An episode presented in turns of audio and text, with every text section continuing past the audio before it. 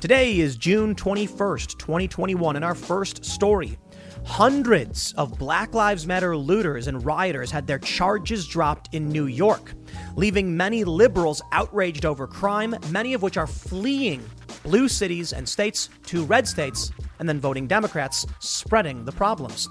In our next story, the founder of a Democrat PAC says it would be okay if a white person who was trolling a black neighborhood was dragged out of his car and executed. The only problem is it was actually a Puerto Rican guy, and this dude's pretty much insane. In our next story, a pride event in Seattle is charging white people reparations to attend, and that's probably illegal and racist. Well, it's definitely racist. If you like this show, please leave a good review and give us 5 stars. If you really like the show, please share it with your friends to help us grow it. Now, let's get into that first story.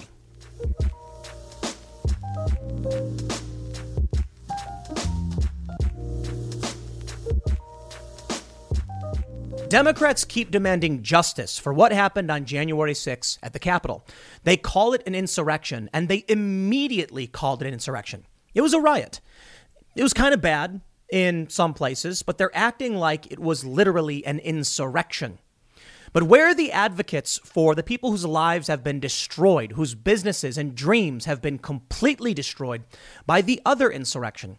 I'm talking about the ongoing riots and looting that are still affecting the entirety of this country. Now, of course, the riots were substantially worse a year ago. They're not nearly as bad now. When they do pop up, it's more like it used to be, ongoing Antifa violence. We still see protests. We still see chaos in the streets. But last year was pretty bad. We saw bodegas, little corner stores, mom and pop shops completely destroyed in cities across the country. And since then, we have seen progressive district attorneys keep cutting loose the criminals who committed these crimes. Where are the advocates on the right? Oh, I know. They're commentators. They're people who are challenging the Democrats on YouTube and Twitter. Where are the Republicans?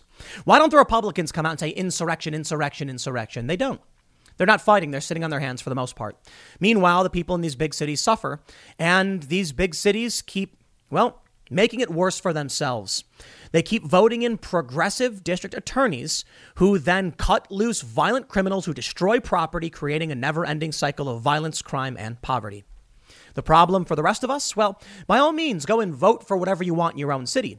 The problem arises then when people start fleeing these cities because they've become unsalvageable, coming into suburbs and red states, and then thinking they're being reasonable by voting for the exact same things that led to these problems. Although New York is now well aware of how much damage was caused by their riots, they started cutting loose the rioters and looters, saying either they don't have enough evidence or, unfortunately, they're just completely overwhelmed. But think about what that means. If New York can't prosecute those who are destroying businesses because they're overwhelmed, the system has collapsed. And like San Francisco, it's only a matter of time before people realize I can do whatever I want. Cops can't stop me. DAs can't stop me. The system is broken. And that's bad news for the regular working class people who don't want to be victimized. The problem for the people in these cities, they're going to vote for more Democrats. That's right. Even though crime has now become the number one issue in New York, it is still projected that a Democrat will win the mayoral race. Bravo. It's you keep putting your hand in the fire and thinking eventually it's not going to burn you, but it is. And now we're seeing this exodus from New York and many other big cities. People are coming to red states, bringing these policies with them. Now, to be fair, they're not coming in and saying, I want more crime. They're coming in and saying, I'm going to vote Democrat because the Democrats here are more moderate. But that's just opening the door to bring about the exact same problems we saw in those cities. The cities are becoming bad. And I got to say, it's just objectively a problem of Democrat policies. Because when you look at the top crime rates per capita, Republican cities ain't there. I'm talking about per capita. Take a look at what's happening across the country under Biden economics and Bidenflation. Mass shortages of labor, shortages of supplies, shortages of food. And it's only getting worse. Now we got a story out of Colorado. Gas stations are running dry. Why? Because people keep voting for the same thing. When someone comes up to you and says, we're going to help you and do all this great stuff, and then they loot your city, and you go, I'll try voting for a different Democrat next time. Eventually you need to realize it ain't working. I'm not saying you should go and vote Republican. They're not doing anything either. They sit back and watch with their feet up while Democrats destroy everything else. So I'm sorry, man. Look, maybe the reality is there's just no real solution to this, and the problems will just persist because it's not an aspect of politics necessarily, but of culture, which is why maybe when you start talking about what we're going to do instead of what we oppose. But for the time being, this channel, of course, is your news, commentary, and criticism channel. So let's see what's going on in New York and why they're cutting loose all of these rioters and looters and what that means for the rest of us. Before we get started, head over to TimCast.com and become a member to get access to exclusive members-only segments from the TimCast IRL podcast. But we have also just launched a newsroom with a ton of really amazing articles. We are bringing on a new Mysteries and Unexplained writer who's going to do long-form pieces. And, of course, we have Cassandra Fairbanks leading the charge with our general news vertical. If you want to support this fearless journalism and even some on-the-ground independent reporting, become a member to support TimCast.com. But don't forget to like this video, subscribe to this channel, and if you think the work I do is better than, say, CNN, please share this video right now. Take that URL, paste it on Facebook, Twitter, wherever, and share it with all your friends and say, check out what's happening in these places. Because I'm going to break it down for you. I'm going to show you what's happening in the New York City mayoral race and talk about the mass exodus from these cities to maybe where you live. The New York Post reports charges against hundreds of NYC rioters, looters have been dropped. They say in the Bronx, which saw fires in the streets and mass looting in June 2020, more than 60% of arrestees have had charges dropped, according to the investigation by NBC New York. 73 of the 118 people arrested in the borough had their cases shelved altogether. Another 19 were convicted on lesser counts like trespassing, which carries no jail time. 18 cases remain open, with NBC not accounting for the other 8 arrests. Quote, those numbers, to be honest with you, is disgusting.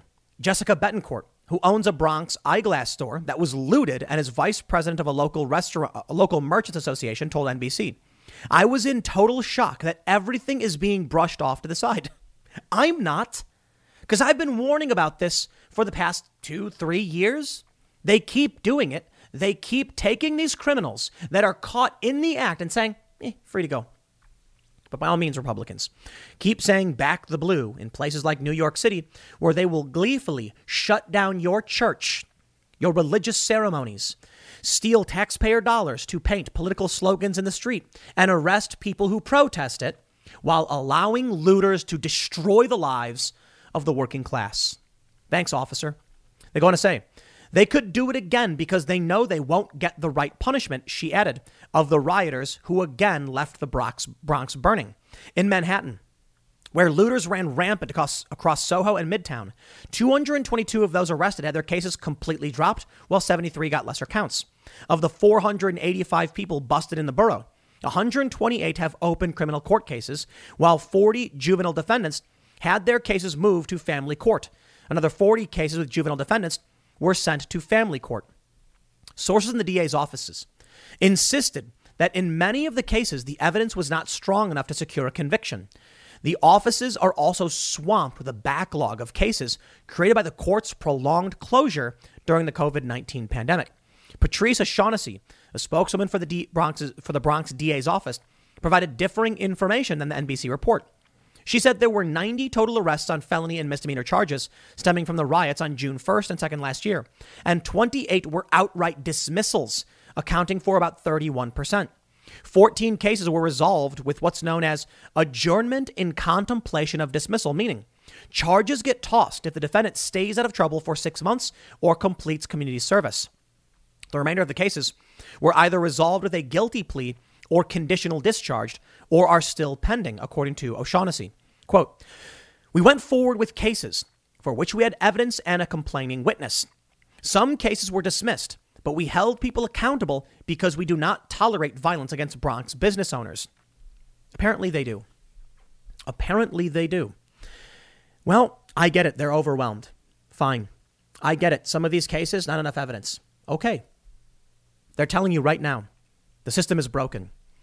What you in this city have voted for over the past decade, 2 decades, has completely shattered what's happening in this city. Now, maybe that's a bit too far, though. Maybe the real problem is culture. For too long, people like me, people like maybe you, have talked about what we're against, but not what we're for. And even then, have we done things to inspire certain kind of ideologies or behavior? I think the answer is we haven't. And it's resulted in people mostly saying, just leave me alone and do your thing. Eventually, people say no. Then what happens? Well, the cops say the same thing. Hey, leave me alone and do your thing. Eventually, people are going around smashing up your businesses, causing suffering for small businesses, and the cops are saying, I'm not getting involved. Did you know Fast Growing Trees is the biggest online nursery in the U.S., with more than 10,000 different kinds of plants and over 2 million happy customers in the U.S.? They have everything you could possibly want, like fruit trees, palm trees, evergreens, houseplants, and so much more. Whatever you're interested in, they have it for you.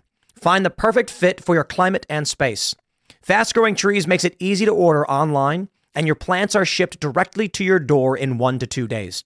And along with their 30-day Alive and Thrive guarantee, they offer free plant consultation forever.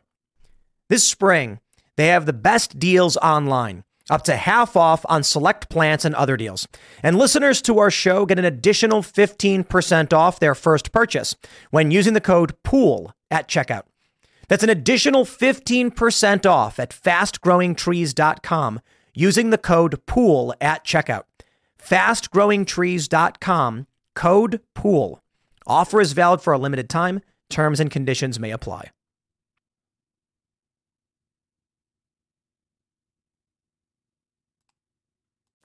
So we have a violent extremist group that's going around providing cover for looters and rioters to harm regular working class people. The media, of course, covers this all up. Not like a conspiracy or anything. They just want to defend their ideology. They want to pretend to be on the right side of history, as they say. So, of course, they can't criticize Black Lives Matter. They'll lose their jobs because it ain't Trump supporters that are showing up and attacking people. It ain't Trump supporters showing up shattering windows. It's not Republicans. It's not conservatives. It's not right-wing populists. It's not libertarians. It is leftists, people who hate the Democratic Party for the most part, but still go and vote for them. And then the useful idiots, the regular people who don't pay attention, who are uninitiated, who don't know anything about Trump, but hate his guts anyway because they watch CNN all day, decide, I'm going to move out of New York and I'm going to move to where you live. And vote for these people to come in and smashy. And that's what keeps happening. Who helped these in the Bronx? Small business owners reel from night of looting and vandalism. It's from June of last year. Who helped these people? Who came in? Probably a lot of conservative GoFundMes for sure. Or not GoFundMe, Give, Send, Go, I guess, because GoFundMe bans people. And now what do we get? Well, here it is. From Fox 5 New York. Crime is a top issue as early voting in NYC mayoral primaries begins Saturday. So it's happening. Published June 11th. It is absolutely happening. And although crime is the top issue, it's still extremely likely it will be a Democrat that will win.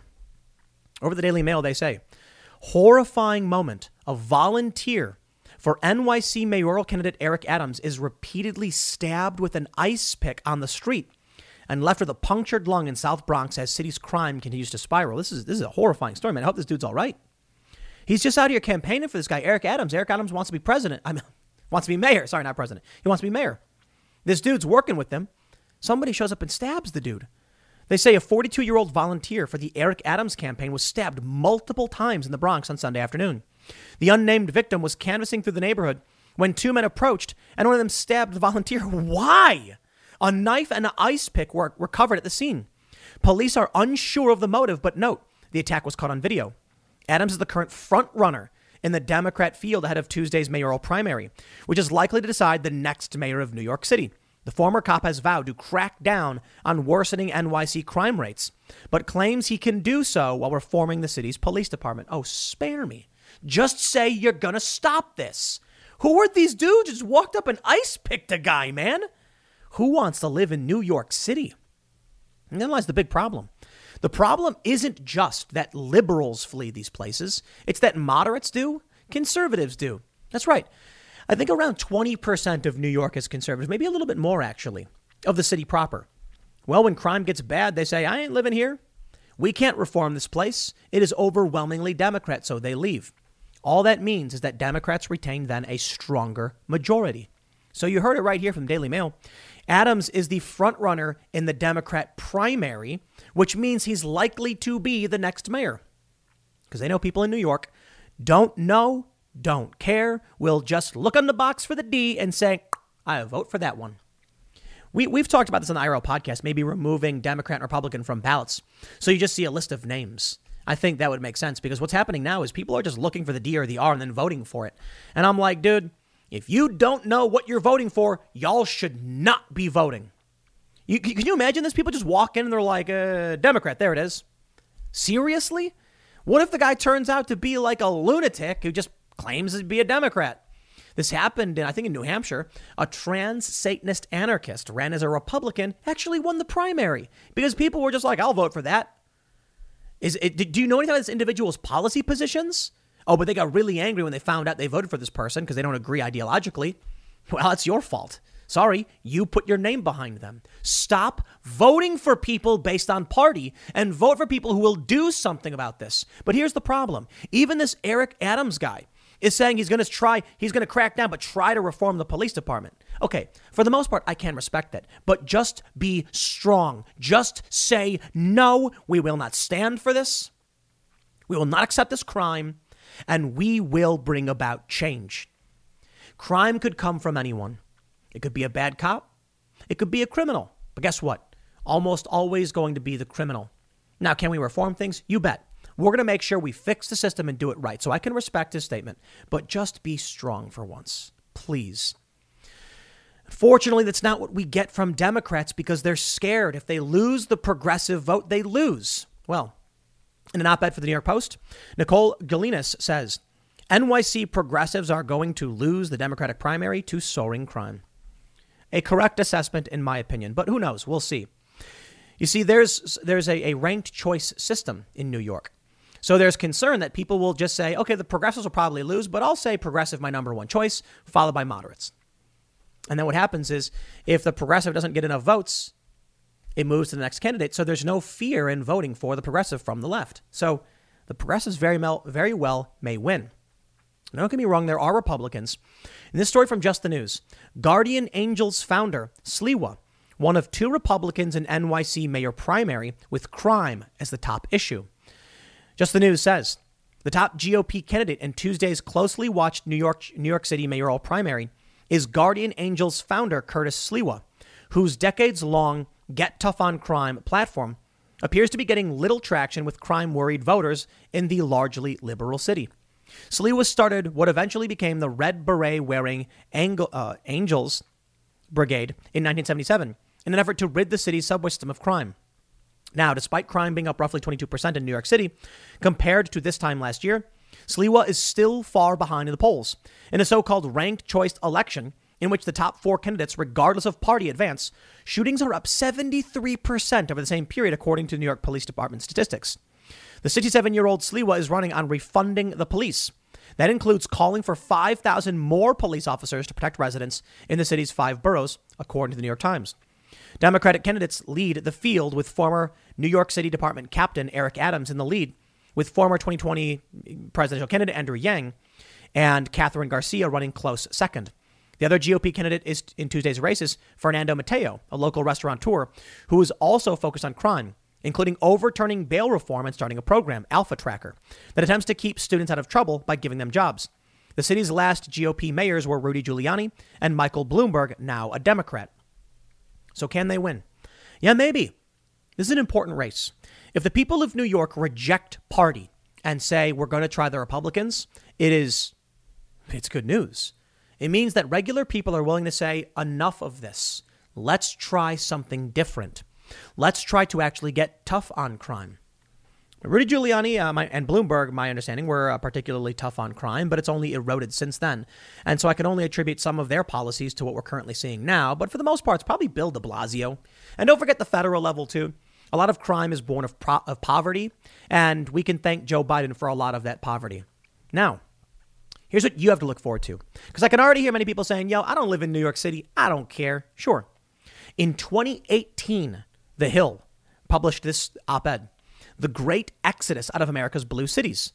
Am I the only one in my spinning class at Equinox in Manhattan who's fed up paying $200 every month for a gym with clean showers, $3,000 a month in rent for an apartment without cockroaches, and $8 every morning for coffee? Am I the only one moving through the greater part of New York City boroughs and seeing an inexorable march of urban decay matched with the discomfort of crowding and inexplicable costs? I know I'm not. New York is one of the most expensive is the most expensive city in America. Its lower cost neighborhoods are riddled with crime and homelessness. Its public schools, some of which are among the worst of the nation, look more like prisons than places of learning, with between up to 50% of their paycheck going to a combination of federal, local, and city taxes, not including other consumer taxes baked into every aspect of their consumer practices. Residents don't even have the comfort of knowing that their tax expenditures are going to the improvement of their lives in the city. New York infamously misuses the hard-earned tax revenue of its citizens in ways that scarcely benefit them. Eventually, city and state taxes, fees, and regulations become so burdensome that people and corporations jump ship. More people are currently fleeing New York than any other metropolitan area in the nation. More than 1 million people have moved out of New York City's metro since 2010 in search of greener pastures, which amounts to a negative net migration rate of 4.4%. But this, my friends, was in 2018. In 2020, the coming blue city exodus, another op-ed from Hill. The sentiment has been expanding. And I'm showing you this in 2018 and 2020. It just keeps happening. More and more reasons to flee these cities. And you know, they're going to come to where you live. And then one day you're going to be sitting in your PTA meeting and you're going to be talking about what kind of values that should be instilled in your children, when all of a sudden you're going to see someone raise their hand and say, what are you doing to teach your children about systemic racism and about how police are evil white supremacists? And then you're going to see the panel, the board members go, we are going to be incorporating this. We're absolutely. You may be shocked. It's happening even in West Virginia. And you'll say, whoa, who is this person? They don't represent us. Here's the problem. The looters, the rioters. You see, the right doesn't have many, if any. The left has many, if not all of them, or almost all of them. So these PTA members, these board members, these local city councils, they're scared. How are they going to handle a riot from Antifa or looting from Black Lives Matter? They're not. So they'll just say, fine, we'll give you your anti-racism, which, of course, just means racial discrimination. And then you'll be wondering where these people came from. Now, these people will come to you and say, we don't like riots. We don't want cities to burn down. We just want people to understand historical racism. No leftist wants a riot. But then they argue about the police. They say we should defund them because they're bigots. Then without a strong police force, the system begins to collapse. This is what happens when people keep voting for Democrats. You look at red areas, they ain't so bad. Now, the Democrats like to push this line about how they're funding the red states. I don't think any conservative really cares. Sure, there are a lot of poor white people in rural areas. They need help for sure. But I think for the most part, people who are in the middle of nowhere and more self-reliant don't care all that much. They would rather just see the blue states stop corrupting everything. But that's what's happening. And as more and more people keep voting for this, we get the obvious outcome. I saw this story. It's shocking. Yes, some gas stations are out of gas. No, you don't need to go fill up because of that. Here's why. Okay, wait, what? Why are these gas stations out of gas in Colorado? That's kind of weird, right? Well, under Trump, we were energy independent. And then Biden gets in and shuts down Keystone. Then we get the Colonial Pipeline hack and we start seeing gas shortages. The federal government keeps saying there's no gas shortage. I guess maybe in some technical sense, there's no gas shortage, like we have reserves. But if your local area gas stations are empty, you have a gas shortage. Why is there a new story right now? What is this? It's from yesterday, updated this morning. Why are gas stations out of gas? They're saying it's not a shortage, but it basically goes on to just say, don't go. The cycle repeats itself. People rush in and they all start buying. There's plenty of gas in the system, plenty of fuel. It's just taken a bit longer to get that fuel to stations. If you need gas, you can get it. There's no reason to go out and buy gas if you don't need it. Now, I'll tell you this. Don't be one of these morons who goes with like a 300-gallon plastic drum and fills it up. I saw a video of a guy who lined his pickup truck bed with like a tarp and then filled it with gas. And then he's driving around and the gas just sloshing around. This is insane. Do not do that. You must use an approved canister. I don't think you need to run out full speed to go buy gas, but I'm pointing out things are bad right now. I don't understand what's happening. There's no truck drivers. There's no fuel. What is it? I hear from truckers. There are plenty of truckers. Then what's going on? More and more people fleeing these states. This is just a repeat of the story I already showed you. Labor shortages. Truckers are getting six-figure salaries as food suppliers scramble to find drivers. And it's pushing up the price of fryer oil and chocolate by as much as 50%. Let me loop this together for you to help you explain what's happening. There is a complete collapse of the economy. Maybe I shouldn't say complete, but I'll say this. The economy is collapsing in slow motion. And it's because of people like Joe Biden, and it's because of Democrat policies. So they go to these cities, they vote. Legal system starts to break down. We're overwhelmed. We can't prosecute the looters in San Francisco. We can't stop all the shoplifters, so the shoplifters know they can just go in and do whatever they want. People then keep voting for Democrats, and at a certain point, you need to just stop. Again, I'm not saying vote for a Republican, but I'm definitely saying don't vote for a Democrat. I'll probably end up voting Libertarian come 2022 or 2024. We'll see. Depends on if the Republicans are actually good, but I don't think they are. They don't really do anything either. So this is the problem we're trapped in. Republicans who sit on their hands. Republicans who, in many places, can't get elected even if they tried, and Democrats who just keep burning everything down. And if you just watch the mainstream media, what do you get? Insane lies and manipulations. Sure, Eric Adams in New York, he may be the tough on crime guy. He's not. Look at this from the New York Times. Adams baselessly insists his rivals are trying to suppress black people's votes. Yeah, there you go. This guy goes on, I think it was on CNN, right? Did they say you went on CNN? This guy, he goes on CNN's New Day and Fox 5's Good Day New York. He basically said that because Andrew Yang and Catherine Garcia are campaigning together on Juneteenth, it's sending the wrong signal. And that is how many of the African-American Hispanic candidates feel after they saw it. Ah, there it is. Andrew Yang. He's racist. You want to vote for that guy? Man, is that the best we can get? Now that Sliwa guy, he's like, tough on crime, recruit more cops. I'm like, all right. Are people going to vote for him? Probably not. Probably should vote for him, though. I mean, if you live in this place, vote for the guy who's going to be tough on crime, not the guy who's like blaming wokeness for his problems. But I see all of these things tied together. I see crime. I see Democrat policy. I see media. I see culture. And I do think culture is the root of this. Obviously, politics is downstream from culture, something most of you know, and conservatives need to get on that culture train, making fun things and inspiring people and shaping that culture. For too long, they haven't. So what ends up happening is the rioters and looters come out. We've glorified rebellious messages and anti-cop messages. We've made ACAB a cool slogan. And I mean, we as in the United States, obviously many of us oppose the idea of ACAB. It's an absolutist and absurd statement. There are a lot of problems with cops, but every single one? Nah, not all of them. Maybe a lot of them. Maybe at this point, most of them. But what do we see now? In New York, many of these looters were juveniles. Many of the rioters, juveniles. Because they're young people absorbing this culture from TV, telling them to smash and destroy it and burn it down. And that's what's going to happen. You take a look at Nickelodeon doing these shows. You take a look at, with the red salute, the Marxist fist, the communist fist. You do the same thing with Blue's Clues. You get kids growing up seeing these symbols and being told to destroy and burn it down, and they will. They're not going to inherit the world. They're going to inherit an American pile of ash. China's going to be dancing all the way through. Have you seen the price of gold lately? It's hitting all-time highs.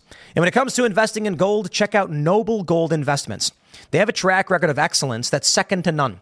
Just look at their thousands of five-star reviews on Trustpilot, Google, and the Better Business Bureau. Customers rave about their knowledgeable staff, smooth investment process, and life-changing results, which you can see for yourself online. That's the kind of reputation you can count on. But it's not just about the reviews. Noble Gold Investments truly care about their clients. They take the time to understand your unique needs and goals, and they give expert guidance every step of the way. That level of personalized service is rare in this industry. Look, when it comes to securing your financial future, you can't afford to take chances. Go with the gold company that has earned the trust of countless investors.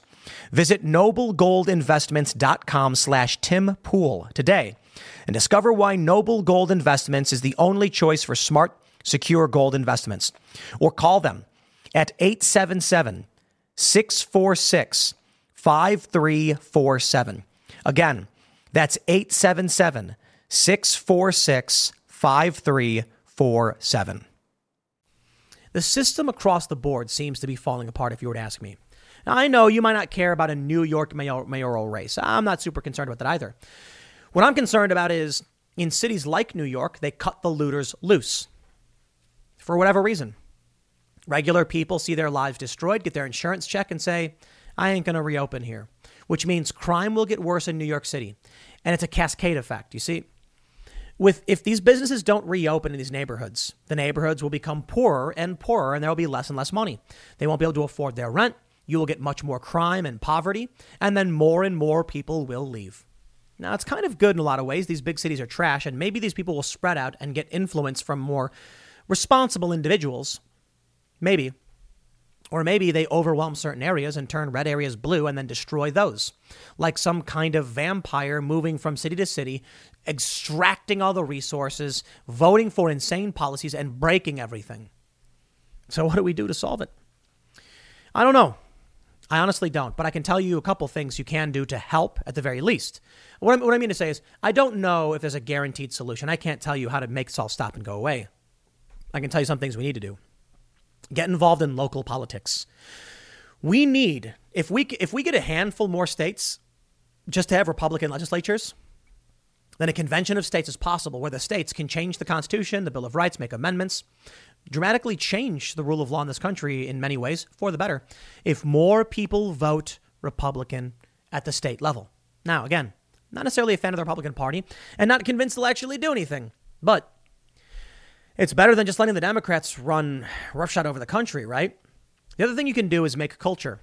Write stories, make YouTube channels, start a vlog, go skateboarding, play music, play card games, make music.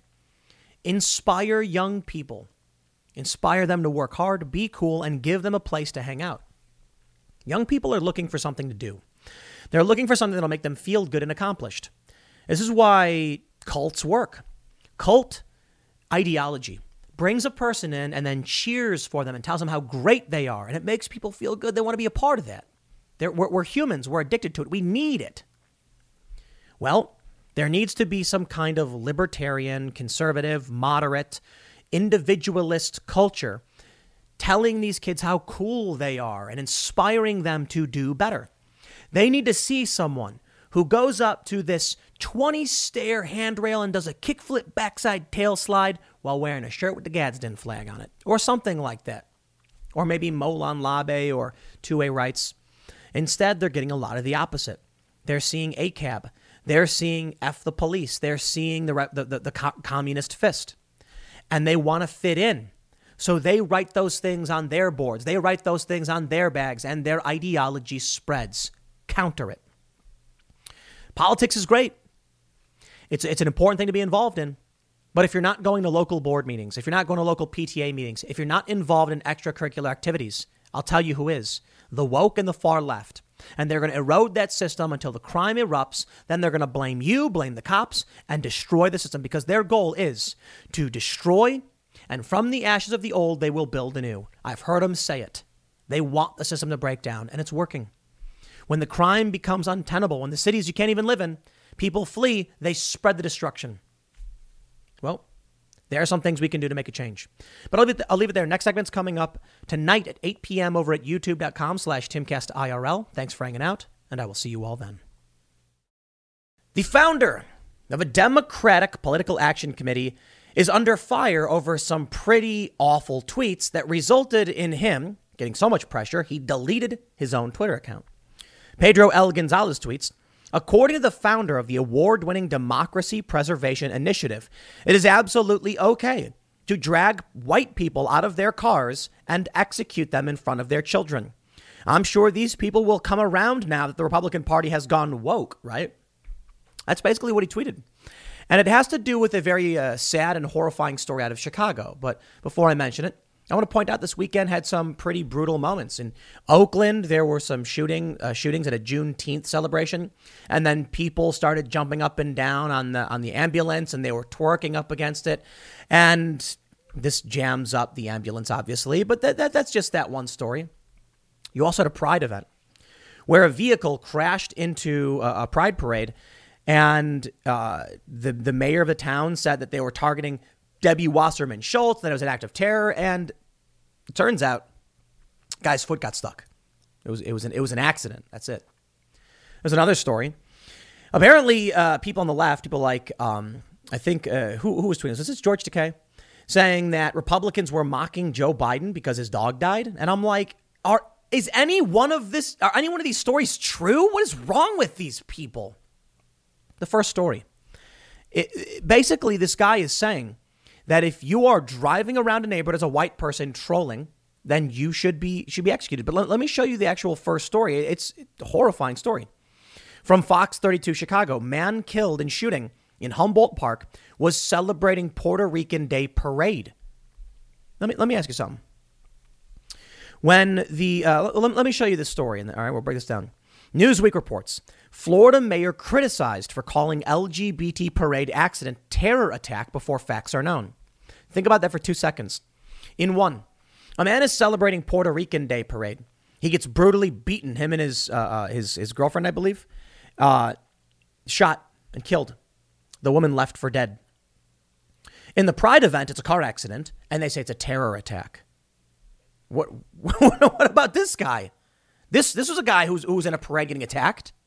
Oh, he was the bad guy. That's right. The tweet coming out of this Democratic pack is that he was the bad guy. That's the assumption they made. It's horrifying. It's a terrifying way that people think and live. Fox reports. Friends of a man murdered in Humboldt Park said he was shot while celebrating the Puerto Rican Day parade Saturday night. Giovanni Arzuaga and Yasmin Perez were shot on the West Division Street on the Northwest Side around 9:15 p.m., hours after the parade had ended. My heart is destroyed. That was my best friend, my brother, said Arzuaga's brother in a phone interview with Fox 32 News on Sunday night. Police said Perez and Arzuaga were ambushed by three men. A Facebook video that was allegedly of the shooting showed the victims being pulled out or falling out of a car with a Puerto Rican flag. Arzuaga died, and police said that Perez was hospitalized in critical condition. A GoFundMe organized for the Arzuaga family, funeral costs, and Perez's medical care identified both victims. The organizer of the GoFundMe asked supporters to keep the couple's children in their prayers. Now, here's what this let me show you this Democracy Preservation Initiative Award with AAPC Poly Award winner. Oh, that's great. Best new and unusual tactic, leveraging values to identify and target persuadable voters. Bravo, good sirs, with your Julian Castro for Biden videos and your Democrats. And here's what the guy said. The first thing this guy, Richard Tate, tweeted, I'm sorry, is that a Confederate flag they're flying from their car, trolling that neighborhood? Yeah, I don't give an ish, Ann, and you should have mentioned that. Because apparently Ann Coulter tweeted something he didn't like. Someone said, I think you owe Ann Coulter an apology. He said, well, I think this is a little disingenuous, but okay, I got the flag wrong, but we're not talking about that, are we? The point is, had these people been white supremacists trolling a neighborhood primarily of color, I would have been agnostic. It was a horrible incident. This is what these people think. Now, I, for instance, think any act of killing is wrong, horrifying. And that brings up many serious ethical and moral conundrums around the life and choice arguments and war. But I can at least say this. People should not be dragged out of their car and beaten and shot and killed. I don't care who you are for whatever reason. Now, in the event that you are doing something extremely dangerous and posing a threat to people, self-defense exists. But people like this are the ones getting Democrats voted, and people like this are the ones running for office for Democrats. Now, hey, whoa. I don't like Republicans either. They sit on their hands and they do nothing. They complain. They do nothing. I just love the sheer insanity, the lies, the duplicitousness of the Democrats. There was a tweet I saw from Kyle Kalinske, and they were like, This exemplifies the Democrats so well. In Oregon, they finally got the chance to control redistricting and then gave it all up. There's this meme on the left that Democrats are somehow in a weakened position. The Democratic establishment and the left control all the cultural institutions, the universities. Now they have the House, the Senate, and the presidency. To act like they're doing nothing is absurd. When you look at the healthcare argument, you have Republicans saying, nah, I don't know. And you have Democrats saying, we demand a complete overhaul of the entire system, the banning of private health insurance. Okay. That's the left.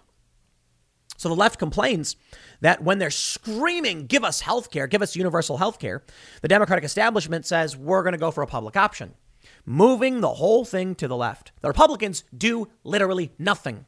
But because the leftists expect everything and they're entitled, they're shocked and angered by the fact that the Democrats only give them a little bit. Where the Republicans come out and say, I don't know, abolish the ATF or something. Oh, Marjorie Taylor Greene said that. Republicans don't fight for much. They just say, slow down there. That's Mitch McConnell. Slow down there, Democrats. Oh, they're speed bumps for Democrats. When has a Republican come out and framed the narrative from a Republican perspective and made demands counter to the left? They don't do it. The left thinks they do, but they don't. And the left thinks they do because the Democrats are giving them a little bit of what they want. All you got to do is look at that meme where it's like they put Bernie Sanders as center left. It's like, bro, Bernie Sanders pushed a bill that would give 20% ownership of companies to employees. That's socialism. Literally, it is. Literal socialism. When the workers control the means of production. Now, it's not 100%. He's not saying they'll get everything, but 20%. Hey, that's not center left. That's kind of far left. But isn't it funny how they frame it that way? Then when the Democrats propose something that's actually to the left, but not far left, the leftists say, that's Republicanism. Okay. This guy, proud father, founder of the Democracy Preservation Initiative, verified on Twitter. Well, he deleted his account. His account is now gone. This is what we get. This is the horrifying reality that is these lunatics who lie, cheat, and steal. If this was a group of white people in Chicago with a Confederate flag, he said he would have been agnostic and essentially implied they deserved it. You know, maybe you should have mentioned that, Ann. This is the game they play, and young people are really dumb and fall for it. And the reason is conservatives too busy complaining, not busy doing. So I'll tell you this right now. Hey, go to TimCast.com and become a member. Why? We are about to hire, I believe we are literally hiring today, our mysteries and paranormal researcher and writer. We're going to be writing long form articles about various unsolved phenomena and creepy stories. We're going to make a podcast about it. We're going to make books about it. We're going to make culture. Now, this may not be the most important cultural thing, but I think it's important because it's entertainment. It's not going to be political. So when we put out a podcast, you'll get a bunch of regular people who will start listening to a regular cultural podcast. They might come to the TimCast website for bonus content, and then they'll get exposed to centrist news. How about that? That's kind of the point. But long story short, culture in the is our long-term goal for a lot of reasons. You need young people to have fun and be inspired and want to be a part of the crew, which means you need young people doing fun things and having access to cool things. So you want these young kids to be watching a video where, you know, we're going to be skateboarding and scooting, biking, rollerblading. And I just ordered these street skis, they're called. They're like long planks with wheels. Silly. It'll be fun. Maybe we'll get like a pro skier and see if they can actually, you know, hit the half pipe or something. These kids will watch videos like that. They'll see the Gadsden flag, and it'll help them associate ideas of freedom and liberty with fun and success. If young people are only ever going to be surrounded by other young people who are woke, they'll be woke, desperately trying to fit in. We want to create an outlet for individualism. Let them choose whatever politics they want and come hang out and skate and watch these videos. Building culture is paramount right now. That's what we're doing at TimCast.com. It's not necessarily intended to be a promo, but to make a point. How is it that all of these lies and manipulations keep working? Well, young people, impressionable, inexperienced, no memory of the past 10 years because they were little kids. So when Occupy Wall Street was going on, you had a bunch of 10-year-olds. They're 20 now, and they're voting. But they don't know what went down in 2008. They don't know about the Federal Reserve and the banks. All they know is they turn on the TV and there's their favorite musician that all their friends told them to like. And they're saying like, yo, man, socialism's like it, dude. And they're like, cool, dude. And then when you get a 35-year-old, you know, or a Ben Shapiro type, they're like, what a stodgy suit-wearing dork. You look at Reddit. They just lie all the time. Every single thing is a lie. Let me show you an example. I saw this on Reddit. Political Compass memes. Shout out. You guys, absolutely phenomenal subreddit. So this is George Takei. He tweeted, Republicans are mocking Biden for showing grief over the loss of his dog. If you lose your dog but feel nothing, you might be a Republican. This is inundating people on Twitter, on Reddit. So you get these young people that start using Reddit and they read that and they go, Republicans are dumb. And then here's, so the way Political Compass memes work is like, you know, it's a Political Compass. Authoritarian left has a bunch of people who are unwell, who say, what? Biden's dog died? OMG, we need to use this as political propaganda somehow. Then they show 4chan and it says, the first dog has died. Whether you like Biden or not, let's all take a moment to remember the first dog champ, F to pay respects. Rip doggo. F, losing a dog is horrible and I wouldn't wish it on anyone. Rip pup. What did I say? Is that the base doggo that bit the Fed boys? If so, F, rest in peace, champ. And then it shows the right, the authoritarian right and the libertarian right, hugging, saying rip doggo. George Takei, with his high profile account, is claiming that Republicans are mocking Joe Biden for losing his dog. I saw that and I was like, there's no way a Republican is doing that. Okay, it may be some random account, some mean people, sure. But I cannot see a circumstance in which any Republican of merit on any social platform is like, ha, laughing and giddy with joy. There may be a few, for sure. But the general consensus, I'd imagine, would be, man, that's a bummer. Plus, they're laughing because the dog kept biting feds. Come on. Yeah, the left makes it up. They just make it up. And then they try and convince these young people that Republicans are evil. Take a look at this. Florida mayor criticized for calling LGBT parade accident terror attack before the facts were known. Why? That's the point. The lie travels halfway around the world before the truth can strap on his boots, as the saying goes. Here's what y'all need to do. You guys need to build culture, make fun vlogs. Look at, I'll say this, Casey Neistat. The godfather of modern vlogging. Before him, vlogging on YouTube was like someone with their cell phone, like, yeah, I'm outside of John's house and we're going to go play Mario Kart or something. And then Casey started doing drone shots and cinematic stuff. He would walk into a room, put his camera down, turn it on, walk out of the room, and then walk back in to get a shot of him entering the room to make it more cinematic. He endorsed Hillary Clinton. That's the problem. I think he came to later regret it, but that's the point. Where's the prominent high-profile vlogger to come out and be like, yo, I don't care, you know, I'm voting for Donald Trump. You can't just have channels like this where I'm like, I complain about things and I'm upset, and that's it. Why would a young person watch that? No, think about it for a second. I do have many young viewers. The demographics for my channels are around 18 to 35, and the next biggest is, 18 to 34, 35 to 54, whatever. But think about this. I'll tell you a story. I was eating dinner with some family and there was like a 12-year-old, what would it be? My second cousin? I don't know. My cousin's kid was like 12 or so, probably getting age wrong. Don't get mad at me. And she was talking about how she hated news. News is stupid. And I said, I can make you understand and care about news. And my family laughed. They're like, no, you can't. She's, a young girl. She doesn't care about this stuff. And I said, news is just the stuff that's affecting your life. So I'll put it this way. The most important stuff to you in your world is like your classmates and, your friends, right? Now, what is there someone in your class you don't like, you think is really mean and nasty? And she's like, yeah. And I was like, okay, now imagine if that person was voted in charge and allowed to make all the rules. Wouldn't that bother you? And she was like, yeah. And I'm like, and wouldn't you want to tell people about it and talk about it? Yeah. I'm like, that's what news is. Young people don't know about who George W. Bush is and the war in Iraq, and they don't care about Joe Biden.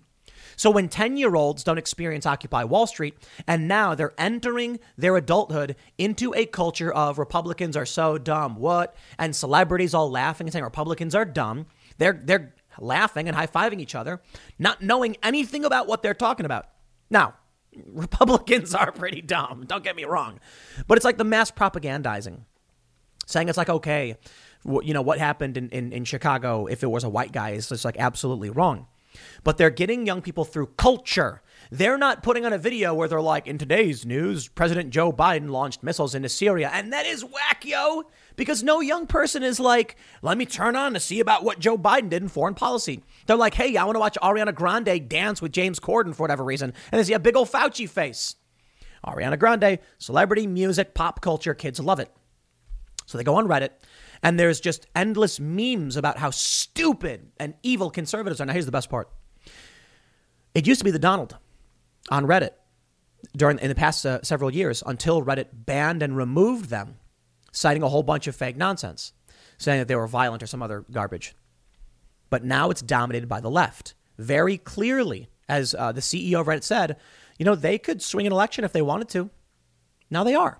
They're making sure that young people are indoctrinated through culture to believe that the right is all dumb and wrong. For instance, there was there's always a bunch of fake tweets from Ben Shapiro because they need people to have a negative view of Ben Shapiro. And there's always a bunch of out of context tweets from Ben Shapiro, or purposefully misunderstood. So there's like one post about critical race theory I saw that was actually making fun of critical race theory, pretending to be history. And they just post it to reclaim it and then change the context of it, saying it was mocking those who believed that school should teach in critical race theory. It's clever. It's smart. So here's what they do.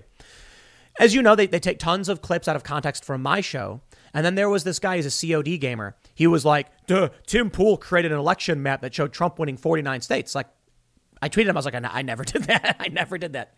I did have a bunch of hypotheticals about, like, man, if these riots keep up and people keep smashing windows, yeah, Trump could get a 49 state landslide or something like that.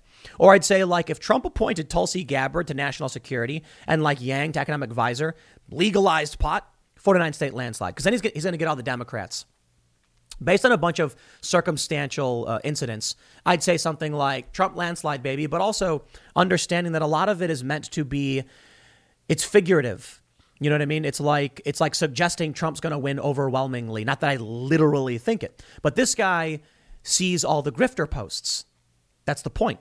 It's meme manipulation. Now, The Donald and now Patriots.win used to be very, very good at it, but they got quarantined literally. And even to this day, they are quarantined.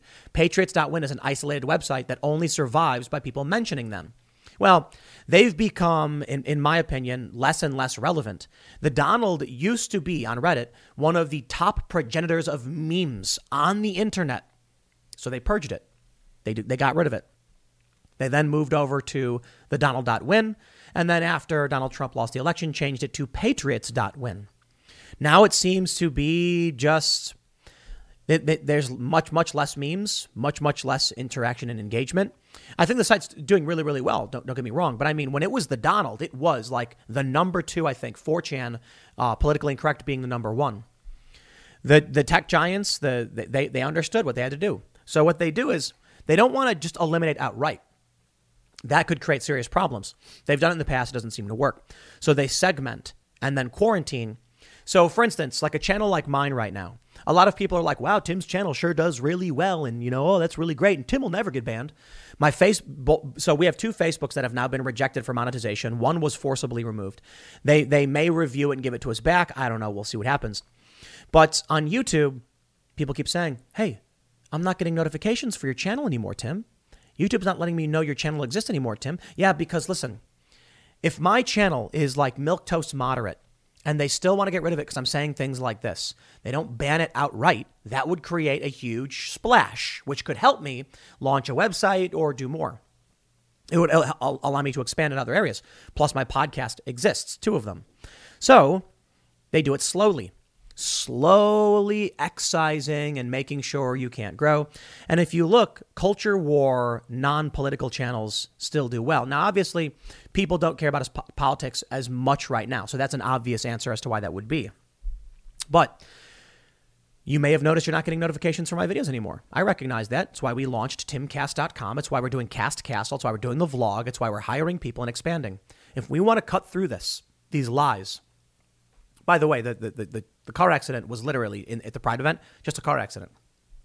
If we want to cut through the lies, If we want to win, we can't just complain about what the left is doing. We have to actually do things. So that's what I'm doing. And the Daily Wire is too. They made movies. They're doing more. The Daily Wire is mostly just like a talk radio network, which means if you're already involved in politics, you're interested. But how do you initiate someone into politics? Well, you need to get them asking questions about certain issues. So when we do the Cast Castle vlogs, we make side jokes about culture war issues. That's important stuff. That's the stuff that's going to get a young person who's interested in adventure and fun and exploration and discovery to start seeing other content. I saw a video posted by, I think it was posted by The Barracks, one of the biggest skateboarding websites, if not the, in the world. And this guy did what's called a front side flip. It's where you jump, spin 180 degrees, and the board flips under you, and his board had ACAB spray painted on it. I see a lot of videos from skateboarders where they physically fight security guards. These are really, really bad things. It was about, it was a few years ago, a security guard was trying to stop some skateboarders at a famous spot in San Francisco, and someone punched him. He fell back, hit his head, and got severe brain damage, and is now, I think he was in critical condition, like completely comatose, massive brain surgery, and the skater got arrested for it. But these posts on Instagram glorify getting into fights with security guards. I've never been a fan. You blow the spot. There have been tons of spots that we were in Chicago, places to skate, right? Urban environment stuff. Usually you're not supposed to be there. There was one, what do we call it? I can't remember what it was called, but it was a loading dock. And then there was a railing, so you could jump over the railing. Security guards would show up and yell at us, and we would apologize and leave. That way, there's never a fight, and you can just come back later, right? Well, some kids decided after the security guard yelled at them to smash out all the windows and ran. And that's when they came in and put up barriers and put up tape around everything. That was it. They destroyed the spot. So I look at these things from skateboarders, and what do they say? They say fight with security guards. They glorify. They get views from it. They glorify confrontation. They show a kid skating with ACAB on his board. I think these things are really, really bad. So we have to make content that challenges that. There are a lot of pro skateboarders that are absolutely anti-woke, though, so don't get me wrong. And actually, I think the Barracks are pretty smart and moderate individuals. Steve Barr, for instance, you know, he's posted things, and he's a fairly rational and smart guy, but politics isn't his realm. I'm not criticizing the Barracks. I'm just saying there was a skateboarder who had ACAB. So we need to make sure that we counter that with equal and opposite cultural, actions. I don't expect any skateboarder to ever have spray painted on their board back the blue, nor would I support that either, but there is a skateboarder who's got a big Gadsden flag for his mini ramp, and when he skates, you can see the Gadsden flag. That's what we need. That's how you cut through the lies. I'll leave it there. Next segment's coming up at 1 p.m. on this channel. Thanks for hanging out, and I will see you all then. Over in Seattle, a pride event is being organized, but this event is explicitly for non-white individuals. If white people would like to attend, they must be white allies or accomplices, and they will be charged a reparation fee of $10 to $50. Now, this seems to fly in the face of the law in Seattle. You're not allowed to discriminate on the basis of race like this or charge different amounts of money based on someone's race. But that's exactly what's happening, and it seems like no one's going to stop them. When a group reached out to the Seattle Human Rights Commission, this commission just said, nah, we think this is totally fine, and you need to understand historical context. So this is the future that the woke left wants. Racial segregation. And I genuinely believe they actually want more white nationalism. I'm not exaggerating. You might think, Tim, you're being silly. They're just trying to help poor people. And I'll say this. Share this story with your friends. Let them see this, because what I'm about to show next will be enlightening for many of these people. Okay, so you may be arguing right now, this Tim is crazy, he's lying, what a jerk, out of context, they're just trying to help non-white individuals. How about this? From the Washington Post, what is white racial identity and why is it important? Why is white racial identity important? Huh? You'd imagine that these people would not want Klan members and the alt-right gaining in numbers, yet for some reason, they're advocating for it now. Now, of course, the argument from many on the left is having white people wake up to their racial identity means that they will just give up all of the things they own and abandon white privilege and things like that. I just got to say one thing to you. If you are someone on the left or a Democrat, you're not exposed to a lot of the news I'm going to be showing you now. Let me just ask you one simple question. If you truly believe that white people are colonizers who steal and have conquered and taken and all of those things they've said, if you really believe that, then let me ask you this. If you take a group of white people and put them through a training course which triggers a white racial awakening, do you think they'll become more racist or less racist? And why? Sorry, I think if you follow this ideology, the conclusion is simple. You can't go around claiming that white people have privilege, are historically oppressors, are oppressors today, and you want them to form white racial identity groups, because based on your own arguments, they will just end up like having Klan rallies. Isn't that weird? Again, maybe you know this stuff. Maybe you're just experiencing for the first time, but share this because I would genuinely like someone to answer that question. So if you are on the left or you believe in critical race theory and all that stuff, please comment. Explain to me why white racial identity is a good thing. More importantly, why you think white people as historical oppressors and colonizers would just wake up to their identity, form race-based groups, and then say, but we're going to do it at our own detriment. I'd have to imagine they'd say, hey, how about we colonize more, right? Well, let's read about what's going on over in Seattle from TimCast.com. Make sure you go become a member, help support our fierce journalism. We're bringing on our mysteries and paranormal writer, I believe, today. And so we're going to have long form articles that are just about travel, the unknown, mystery, UFOs, all that fun stuff. Not just news and politics and culture. So I guess that is cultural, but we'll have that as well. But go to TimCast.com. Here's the story. Seattle Pride event to charge reparations fee to white allies by Cassandra Fairbanks, who writes, a Seattle Pride event that is supported by the city will be charging a reparation fee to white allies who wish to attend. People of color may attend for free. Seattle City Council President and mayoral candidate Lorena Gonzalez and the Seattle Human Rights Commission are supporting the event, according to a report from KTTH. Organizers of the event, Taking Black Pride, say that white allies and accomplices must pay the reparations fee. It is not optional. The stated goal of the event is to amplify the voices, narratives, and contributions of black, queer, and trans voices. White people who attend will be charged on a sliding scale of $10 to $50, depending on their ability to pay. All are free to attend. However, this is a black and brown, queer, trans-centered, prioritized, valued event. White allies and accomplices are welcome to attend, but will be charged a $10 to $50 reparation fee that will be used to keep this event free of cost for black and brown, trans and queer community. The Facebook page for the event states the event will be held in Jimi Hendrix Park, which is owned and operated by the city of Seattle. This raises questions about the legality of a reparations fee, KTDH noted. Critics question whether race-based admission fees are appropriate. Seattle Municipal Code clearly prohibits racial discrimination, but organizers have pushed back, calling criticism of their admission structure casual violence. Bravo. Excellent. Excellent. Seattle Parks and Recreation explicitly prohibits racial discrimination in their parks, whether or not the organizers have a permit for the event. Quote, it is unlawful for any person occupying or using any park or recreation facility for any event, activity, or exhibition open to the public, whether or not under a permit, and whether or not an admission or entrance fee is charged, to deny to any other person the full use and enjoyment of such a park and recreation facility because of race. To put it mildly, you could simply walk in and say, I'm not here for your event, out of my way. You can't keep me out based on race. Seattle's Capitol Pride event, who banned members of law enforcement from participating in their own parade, has condemned and called into question the legality of the reparation system.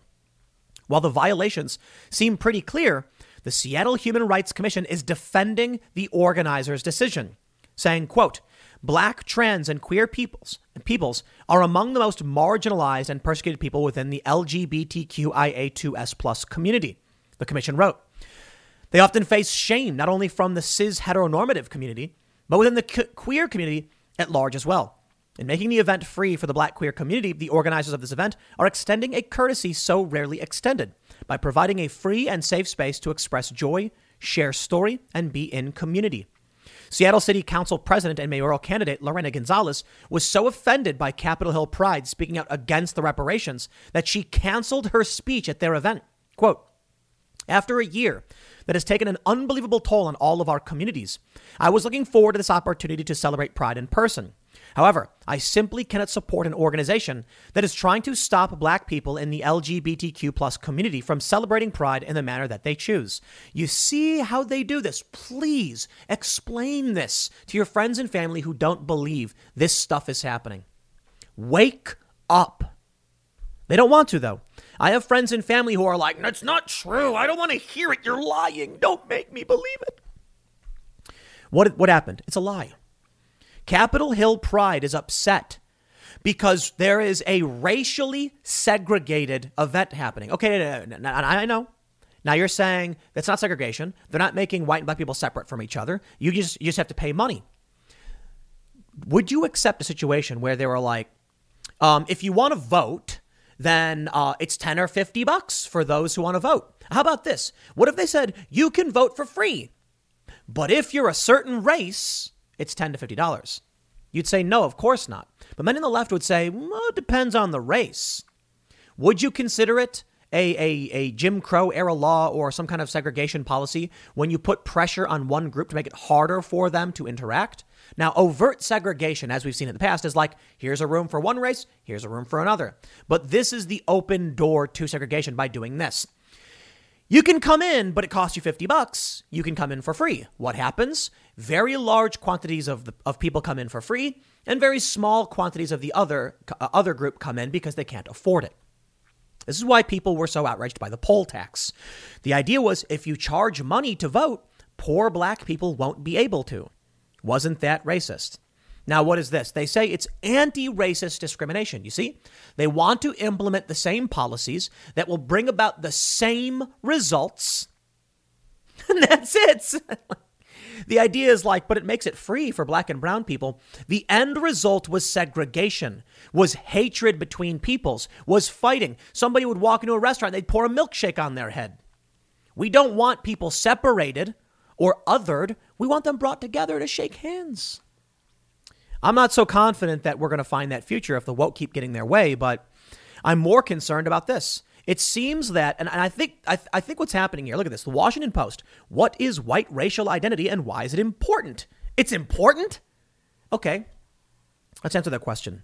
First, what they're saying is white people need to recognize that they are white, see race, and then atone for their past crimes, blah, blah, blah.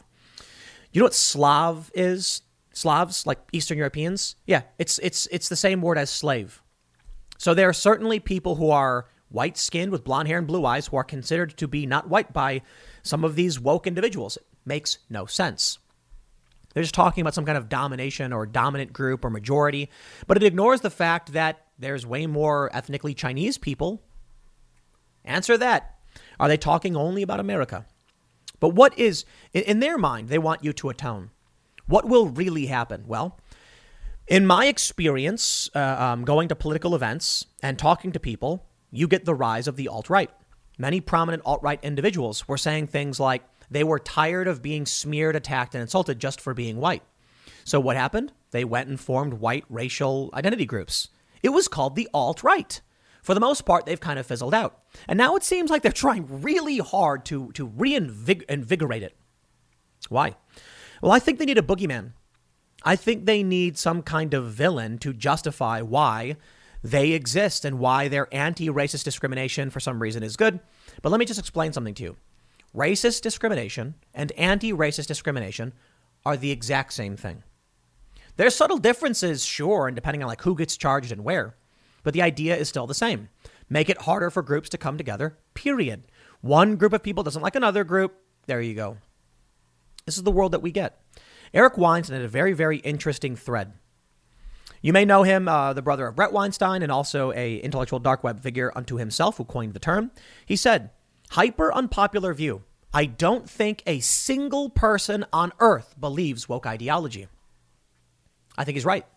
I 100% agree with Eric Weinstein on this. And I talked about it on an episode of the TimCast IRL podcast. We had Emma Jo Morris and Libby Emmons on the show. And Libby was saying these people are true believers. And I said, no, they're not. The woke are not true believers because it's impossible to believe two contradictory ideas at the same time. You can't simultaneously say, I believe the sky is blue and I believe the sky is green at the same time. You don't actually believe either of those things because you're saying contradictory things. Let me show you what he said. Eric Weinstein says, any soul who truly identifies as an eagle would be instantly eliminated by testing the hypothesis. A person who believed that two, is he saying if they jumped off a building? A person who believed that 2 + 2 = 5 would be unable to file taxes. Get woke, go broke is nowhere near extreme enough. Truly believing in wokeness would get you jailed or killed. Yes. To be fair, though, I'll push back a little bit. Who really identifies as an eagle? I mean, honestly, I mean, there are some people, but that's not woke necessarily.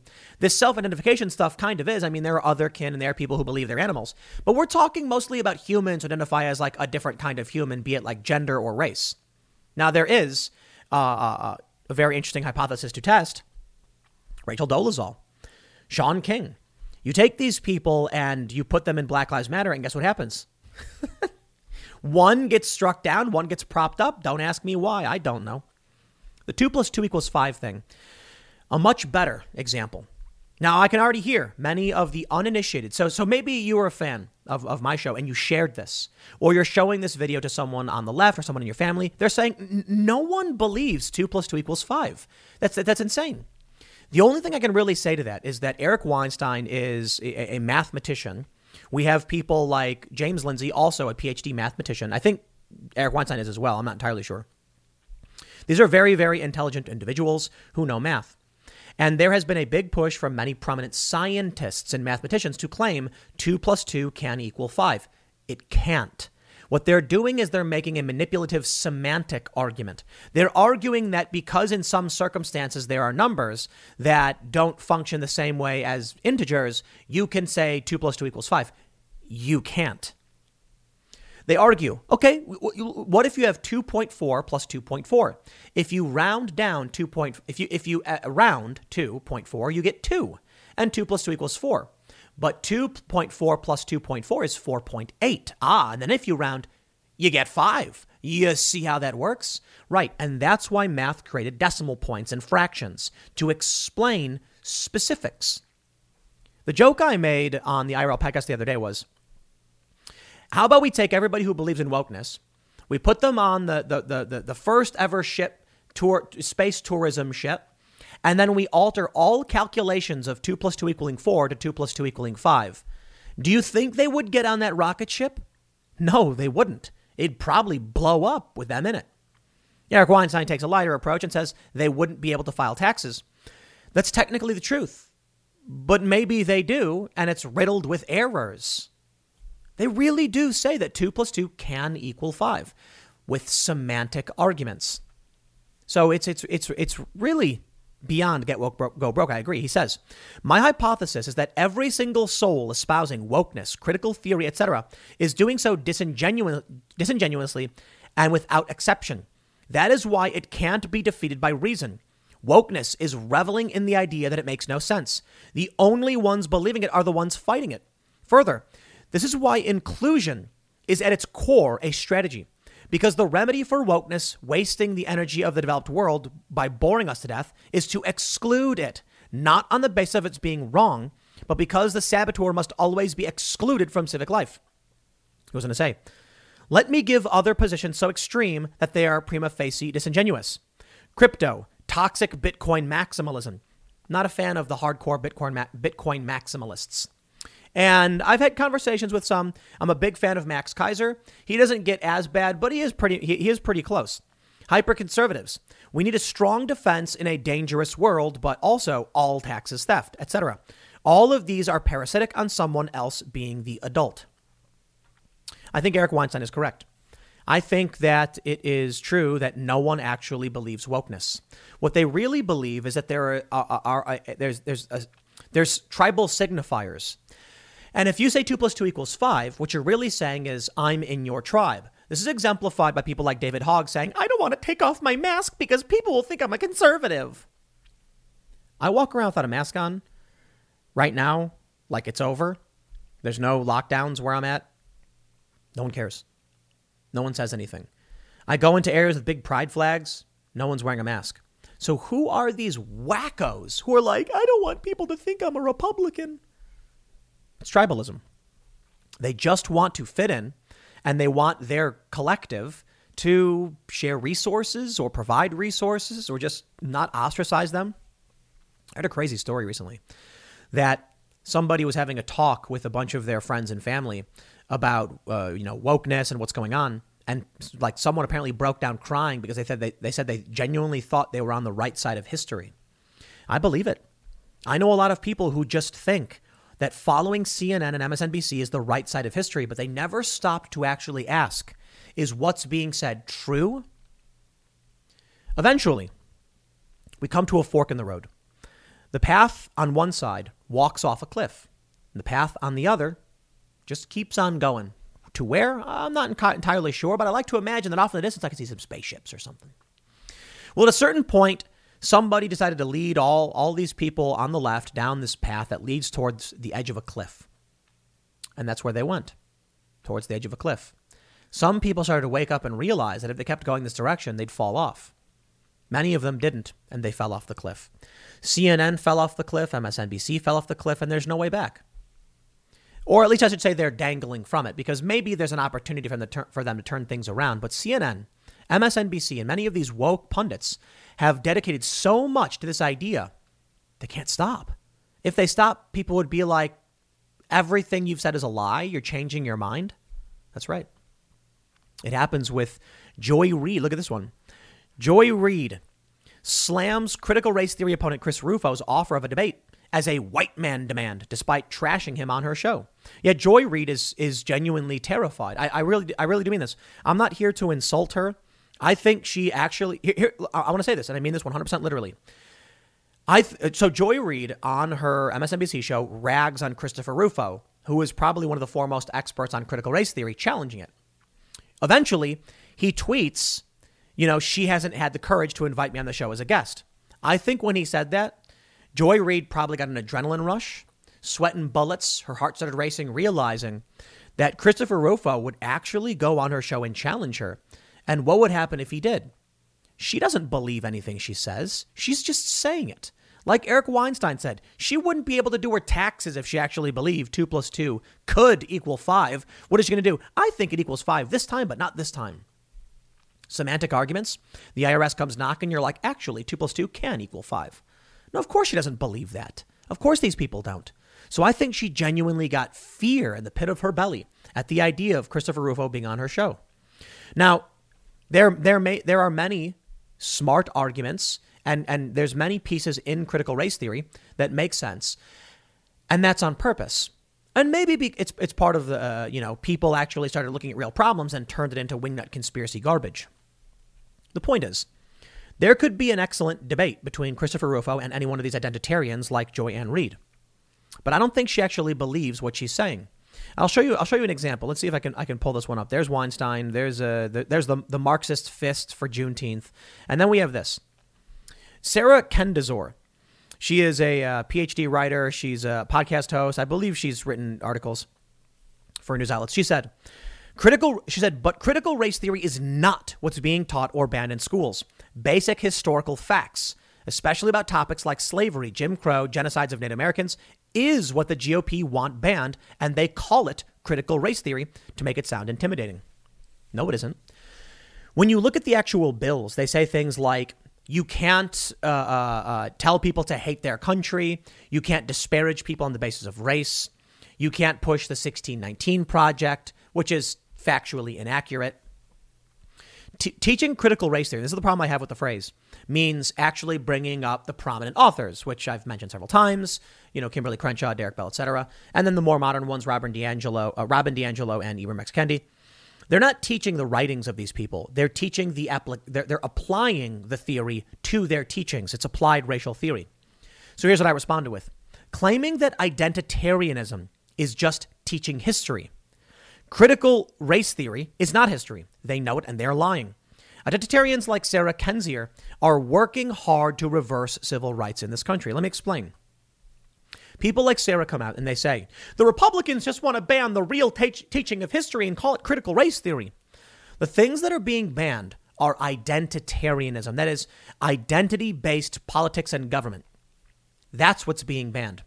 What Sarah does is claim the GOP is calling history critical race theory. This is a kind of poisoning the well where someone then sees Christopher Rufo or anyone say critical race theory, they immediately think history. What Christopher Rufo and many others talking about is more akin to identitarianism, talking about white privilege, saying Asians, you know, there's specifically affirmative action, right? Where they've said, if you're Asian, you need to score higher on the SATs to go to school. Quite literally what they're saying is if you look too much like that person, you shouldn't be allowed. It should be harder for you to go to this college, which makes no sense. Unless, of course, the left are race realists and they think Asians, regardless of how they're raised or where they're raised, all share the same privilege. That makes no sense. Why assume that everyone simply on their race share some kind of common function that must... and there it is.